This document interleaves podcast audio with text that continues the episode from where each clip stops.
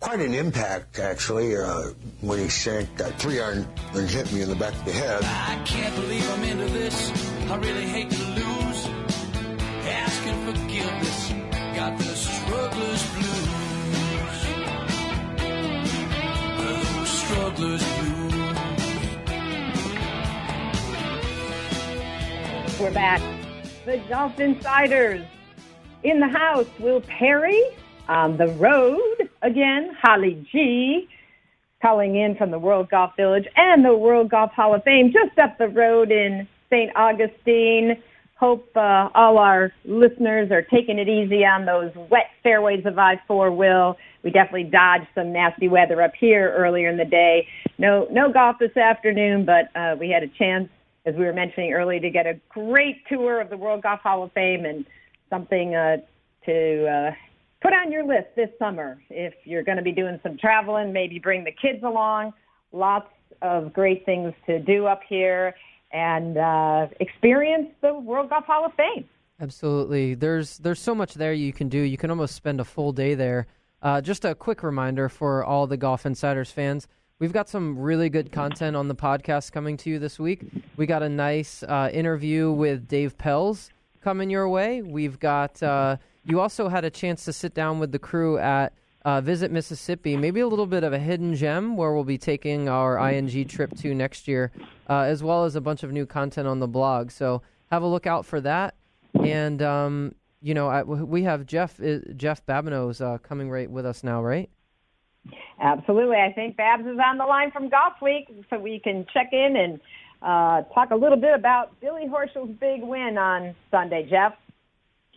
That's right. Yeah, I'm here in Orlando, huddled under my umbrella, weathering the storm. But uh, yeah, it was good to see Billy Horschel back in the winner's circle. You know, he's been kind of a streaky player, and uh, you know, it came out after his win. It, there was uh, big stuff going on behind the scenes with with Billy and his wife Brittany. You know, uh, coming out and uh, talking about her battle with alcoholism and, and what they faced in the last year with you know their young parents and have young kids and and uh, you know, it just remind, it's a reminder that there's a lot more with these guys uh, that we watch on TV every weekend afternoon. There's a lot more to their lives than we really see on the golf course, and and that kind of that kind of brought a new light to Billy's win and kind of what he's been going through, and uh, so it was it was exciting. Yeah, it was a good win for him and a quality win, and hopefully he can build on that.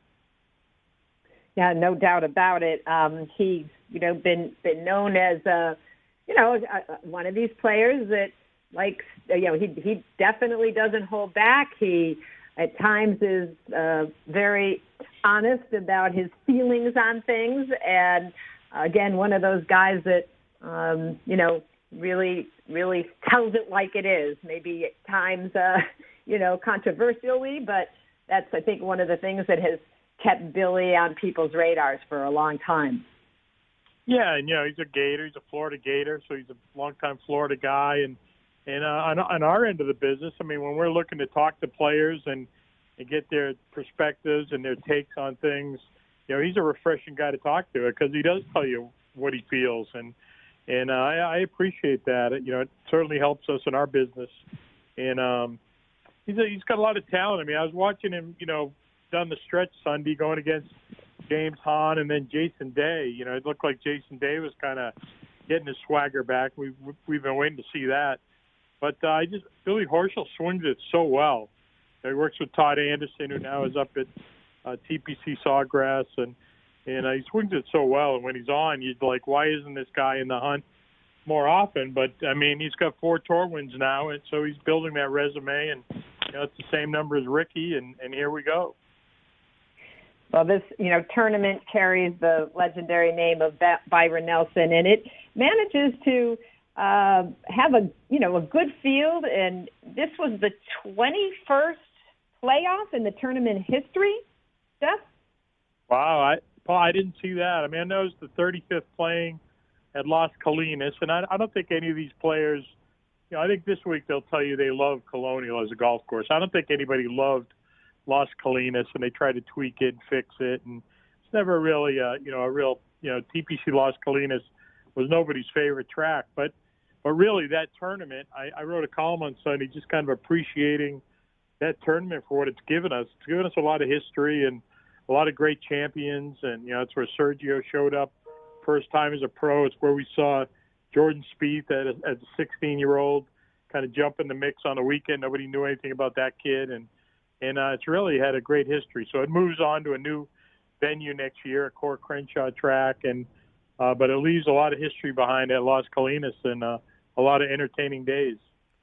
Jeff, you had mentioned, you know, with Billy Horschel being a streaky player, a couple years back he went on that run in the playoffs. I mean, did we did we see kind of enough from him that maybe he might put together a little bit of a stretch here over the next couple weeks into the month and maybe even put his name, you know, in contention for a couple of these majors that are coming up?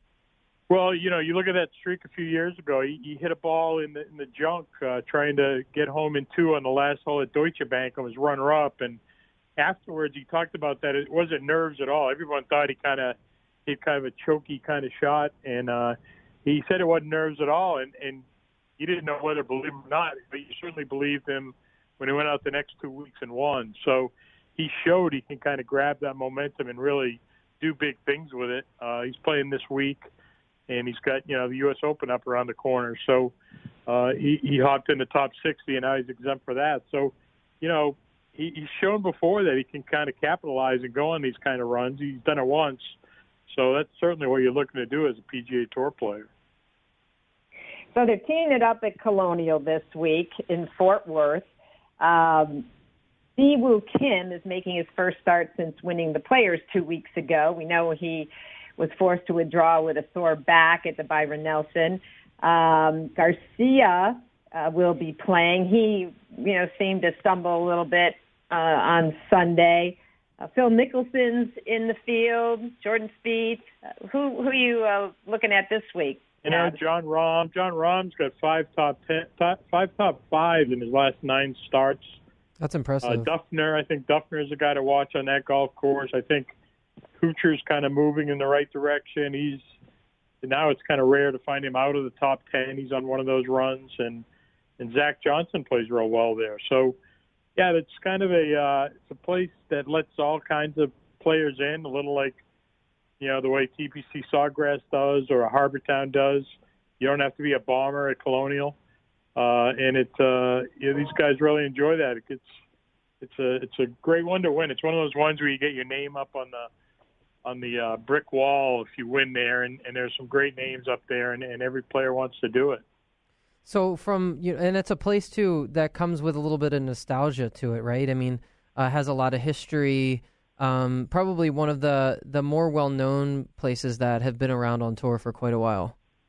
Yeah, it's got a great atmosphere, and you know, it's got the Hogan legend there. You got the big statue of Hogan, and he won there five times, and and all the Dallas guys. You know, through the years, Dallas has always been a big hub for tour players. So, you know, a lot of it, like uh, Ryan Palmer's a member there.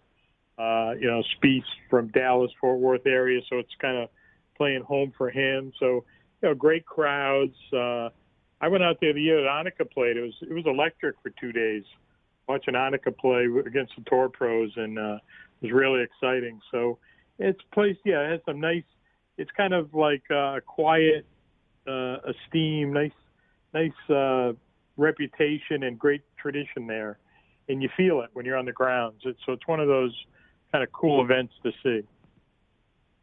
Jeff, we're you know just a few weeks out now from the U.S. Open. Um, what what are you hearing about the golf course, and um, you know, kind of give us a little preview of what what you see for this year's second major. I mean, I, I think it's going to be like a test that everyone's going to cram for. I, I don't hear a lot of guys going in there early. There are a few. I know Rory's going to go in there early, and usually Phil does, but you ask a lot of these guys about Erin Hills, and a handful of guys played it when the U.S. Amateur was there in, in uh, 10, I believe. Uh, but but most of these guys kind of shrug their shoulders and don't know anything about the golf course, you know. So they're going to have to get there on property on Sunday, Monday, and start really learning that place in a hurry. I think it's kind of going to be kind of lengthy. It's going to be a, a good test. Um, I asked Brad Faxon was just on site there for a couple of days with Fox, and I asked him if he liked the golf course, and he said he, he does. So uh, it's another one of those public, you know, public can play there, just uh, uh like a Chambers Bay or a Torrey Pines. I think it's cool when the U.S. Open goes to a place that you know Joe Sixpack can play, and and that'll add some intrigue to it. So, who are you looking at to uh, win at Colonial on Sunday? Before we let you go, Bab. Well, I'll go with uh, I'll give it a little Jon Rahm. Let's see. I'll go with the hot hand, kind of getting back after his rough Saturday at uh, at the Players. Maybe he'll climb back in there and hoist another trophy. That'd be pretty interesting. It'll also be uh, interesting to see how Siwoo Kim comes back and. Uh, you know, if he can maybe not win, but have another good showing. It's going to be a Yeah. fun, fun week weekend of golf at a classic Right. tournament. And he'll sleep in his own bed. He's got to like that. And and Spieth's got the old putter back in the bag, and you'll have to watch out for him too. Awesome. All right, Jeff Babineau, as always, we appreciate your time. Check uh, out the great coverage on golfweek.com. Thanks, Bab. You got it. See you, Holly. Will. Thank you. Yeah, this is the Golf Insiders. More golf talk coming up. Stay with us.